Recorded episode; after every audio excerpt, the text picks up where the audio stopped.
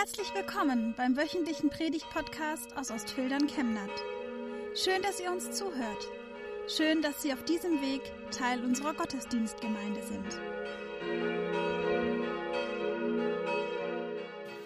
Liebe Gemeinde, liebe Schwestern und Brüder, das Leben ist nicht immer fair. Überall, wo es Menschen gibt, da gibt es Ungleichheit. Das geht schon los bei Geschwistern.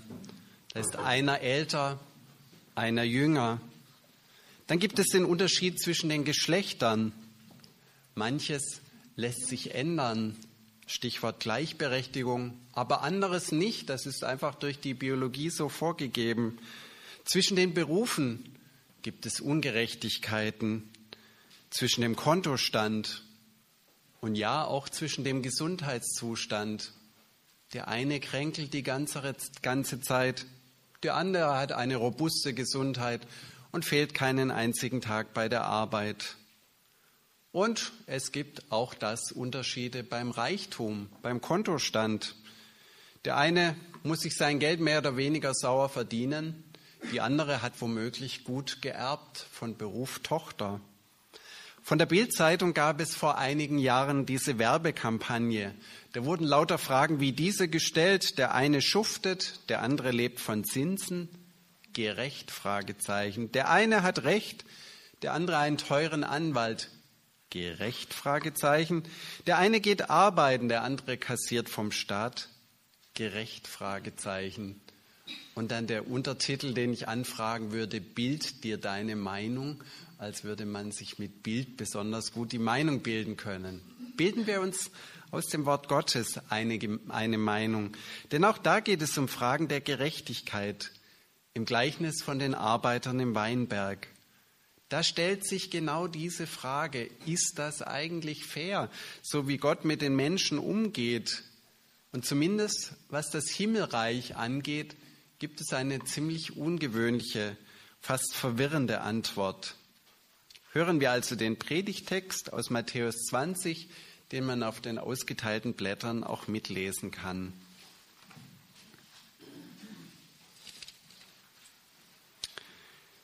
Jesus fuhr fort, das Himmelreich gleicht einem Grundbesitzer. Er zog früh am Morgen los, um Arbeiter für seinen Weinberg einzustellen. Er einigte sich mit den Arbeitern auf einen Lohn von einem Silberstück für den Tag.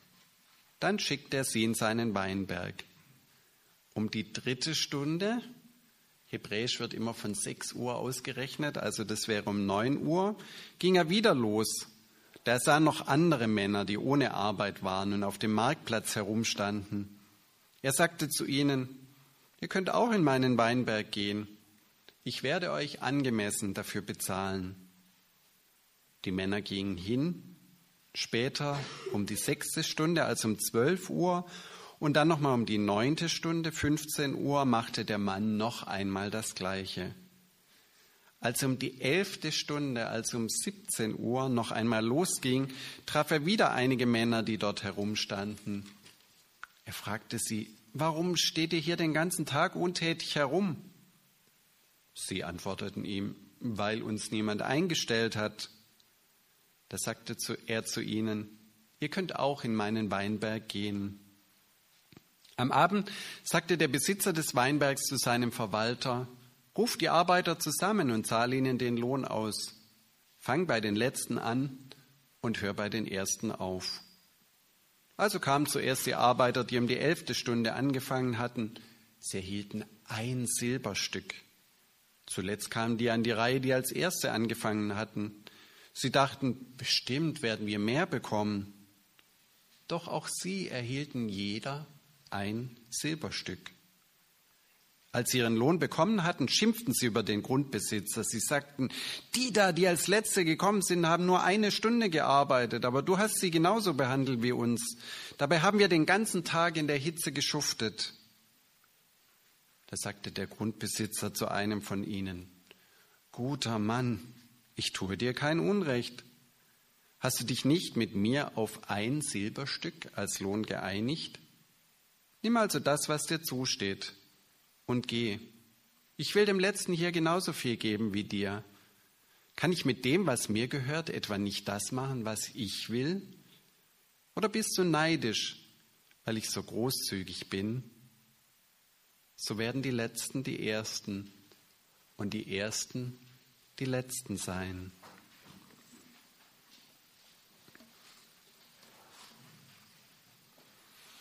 Ja, da haben wir es nun. Der eine arbeitet den ganzen Tag, der andere fängt kurz vor Feierabend an und beide bekommen gleich viel bezahlt. Gerecht? Fragezeichen. Irgendwie nicht.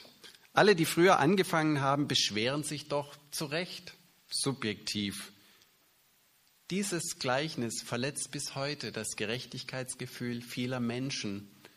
Wenn, es, wenn man es mit jungen Leuten macht, können sie gar nicht verstehen, dass so etwas Evangelium sein soll. Und auch ökonomisch, wirtschaftlich ist es aus Sicht des Weinbesitzers, Weinbergbesitzers extrem kurzsichtig, wenn sich das herumspricht, dass man um 17 Uhr kommen kann und einen ganzen Tageslohn bekommt. Wer wird denn dann beim nächsten Mal noch morgens anfangen? Clevere Leute haben das sofort durchschaut. Da wird doch keiner mehr morgens dastehen. Alle kommen auf 17 Uhr und wollen den vollen Tageslohn abgreifen. Einerseits. Andererseits. Eine Situation aus meinem Schülerleben werde ich nie vergessen. Sie wiederholte sich zu oft. Wir haben im Sport immer wieder, wie das so beliebt ist, Fußball gespielt. Und da gibt es eine schöne Gerechtigkeitsmethode, wie man zwei gleich starke Mannschaften bekommt. Der Sportlehrer wählt zwei aus, die ziemlich gut sind, die besten, und die dürfen wählen. Und dann wird immer abwechselnd gewählt. Die ganzen Guten sind weg. Und wer war übrig am Schluss? Fast immer ich. Ich bin und war nicht so sportlich. Manchmal wurde man dann unter ferner Liefen noch verteilt. Ihr kriegt die drei Flaschen und ihr nehmt die zwei. Auf die kommt es doch eh nicht an. Die guten Spieler entscheiden das Spiel. Die tatkräftigen, starken, logisch. Können die Arbeiter, die erst spät anfangen, denn etwas dafür, dass sie nicht den vollen Tag arbeiten konnten? Es wird nicht berichtet, warum sie erst später auf dem Marktplatz standen Vielleicht mussten sie zu Hause noch ihre Familie versorgen. Vielleicht hat man sie bei einem anderen Gelegenheitsjob nur kurz gebraucht. Sie hätten davon nicht leben können. Vielleicht haben sie sich einfach ungeschickt angestellt, standen zu weit weg oder am falschen Platz, wo gerade nicht nach Arbeit gefragt wurde. In dem Gleichnis ist ziemlich klar, wer sich hinter dem Weinbergbesitzer verbirgt. Gott selbst der Besitzer, der Herr des Weinbergs. Er braucht Arbeiter für seine Ernte. Es geht um das Himmelreich und da wird geerntet am Ende der Zeit. Schon in Matthäus 9 verwendet Jesus dieses Bild von der großen Ernte. Und Jesus zog umher in alle Städte und Dörfer, lehrte in ihren Synagogen und predigte das Evangelium von dem Reich und heilte alle Kranken und alle Gebrechen. Und als er das Volk sah, jammerte ihn, denn sie waren geängstet und zerstreut wie die Schafe, die keinen Hirten haben. Da sprach er zu seinen Jüngern, die Ernte ist groß, aber wenige sind der Arbeiter. Darum bittet den Herrn der Ernte, dass er Arbeiter in seine Ernte sende. Im Reich Gottes, da gibt es so viel zu tun, heißt das, da kann man jeden gebrauchen, der anpackt. Und trotzdem gibt es Ärger. Ist das gerecht? Gott sagt zu uns, zu mir und zu dir, es gibt keinen Grund, neidisch zu sein, weil Gott so großzügig ist. Der eine leistet viel, der andere wenig. So what? Alle bekommen einen vollen Tageslohn. Genau das, was man zum Leben braucht. Nicht mehr, aber auch nicht weniger. Gott ist gütig und versorgt uns. Wie anders sind da unsere menschlichen Maßstäbe? Wie weit entfernt sind wir von einer Gesellschaft, in der jeder das zum Leben bekommt, das er braucht, egal wie viel er leisten kann? Wir leben in einer ziemlich harten Leistungsgesellschaft hier in Deutschland. Mit dem Slogan Leistung muss sich lohnen, muss sich wieder lohnen. Wann hat sie sich jemals gelohnt? da kann man punkten. Dabei gibt es immer mehr Menschen, die mehrere Jobs parallel machen müssen, moderne Tagelöhner. Trotzdem kommen manche von denen kaum über die Runden. Und das Leben von Sozialhilfe ist bestimmt kein Leben in Saus und Braus, wie manche sich das vorstellen. Ganz ausdrücklich geht es in diesem Gleichnis um das Himmelreich, um Maßstäbe, die für Gottes ewige Welt gelten. Aber Jesus sagt ja auch, das Reich Gottes ist schon mitten unter uns. Wo wir als Christen miteinander leben und den Glauben teilen, da hat es schon angefangen, zeichenhaft und winzig klein, wie ein Senfkorn, aus dem eines Tages ein riesiger Baum wird. Aber es hat eben doch schon angefangen, mitten unter uns. Trauen wir uns doch auch einmal, so wunderbar großzügig zu sein wie Gott, nicht immer zu schauen, wer hat wie viel Einsatz gezeigt. Freuen wir uns, wenn jemand überhaupt mitmacht und sich einbringt. Wie einladend sind wir denn als Gemeinde? Muss man nicht erst einen umfangreichen Eignungstest bestehen, bevor man mitmachen darf?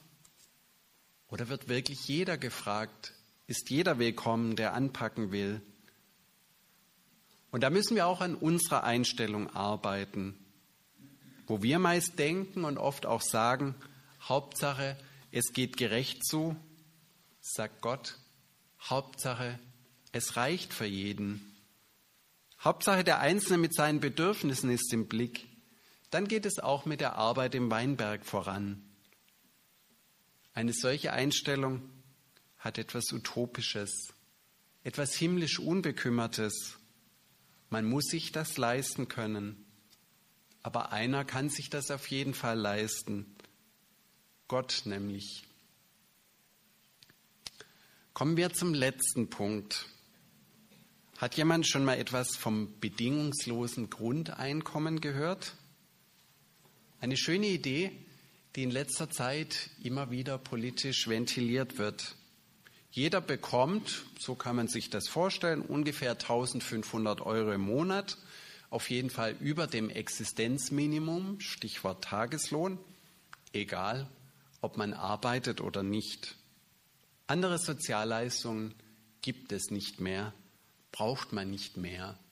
Oft wird das ergänzt durch die Vorstellung, dass bald ja Roboter, gesteuert von einer künstlichen Intelligenz, sowieso die ganze harte Arbeit erledigen und wir Menschen gar nicht mehr arbeiten müssen.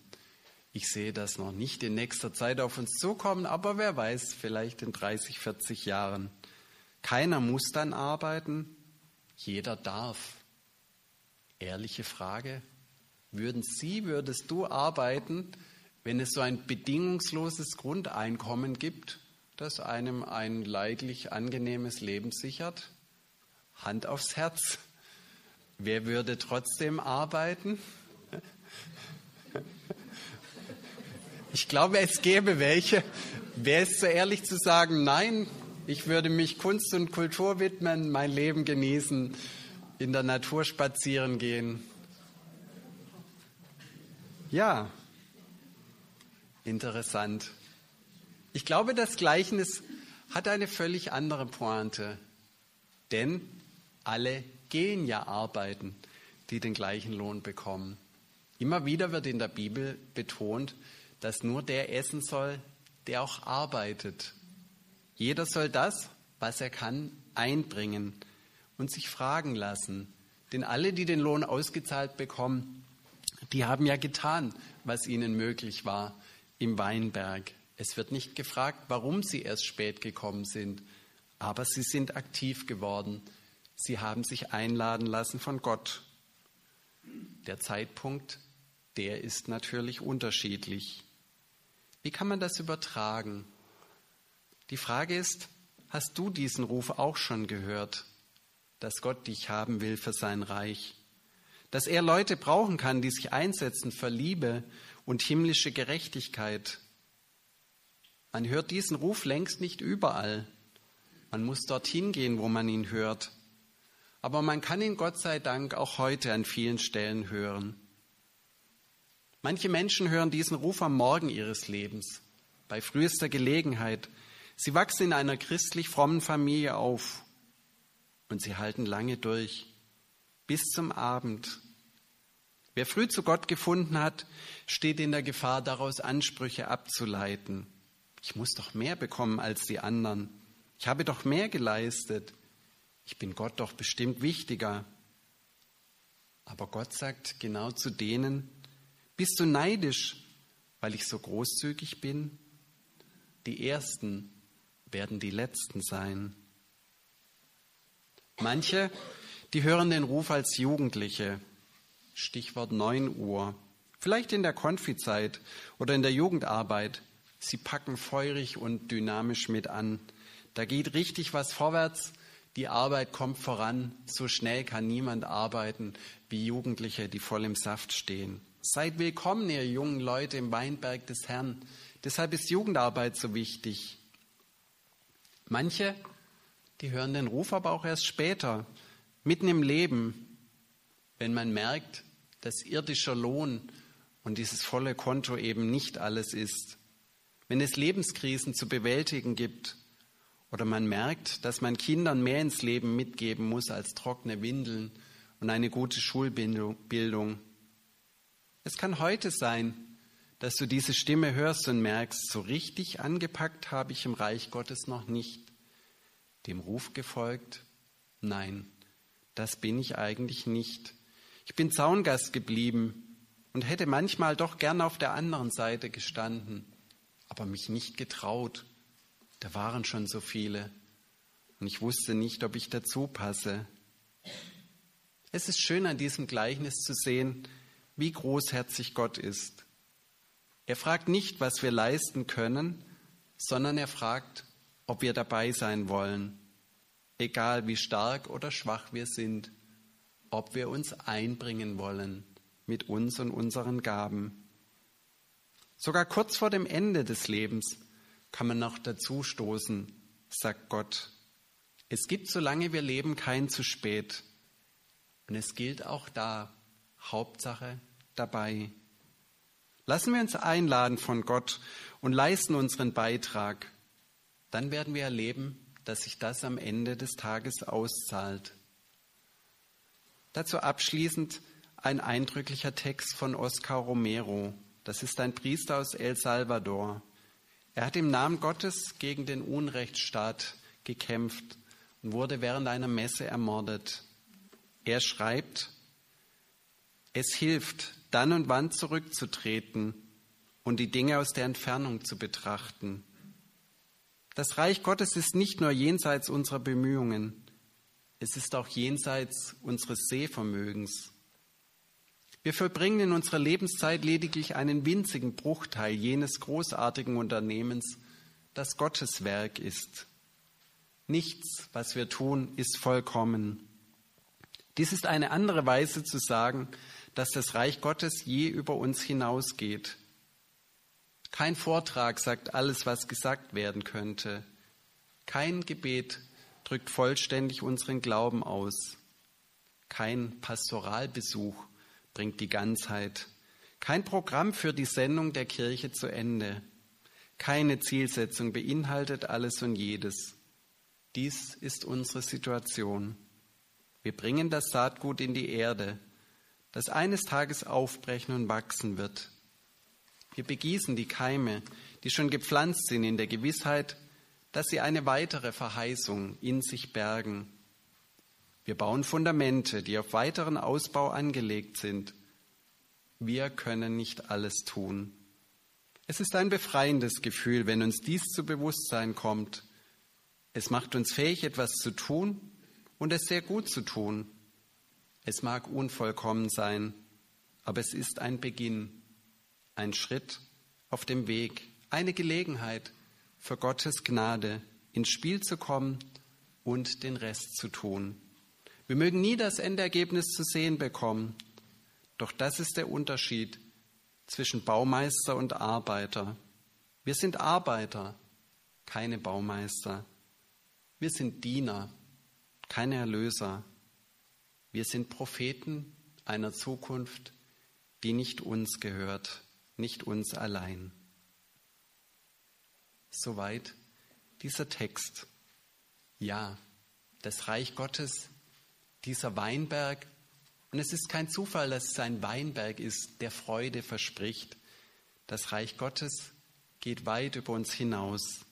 Aber wir sind eingeladen, daran mitzuwirken, mit dem, was wir einbringen können. Und wenn wir das tun, dann werden wir erleben, wie barmherzig Gott ist, der alles zu einem guten Ende führt. Amen.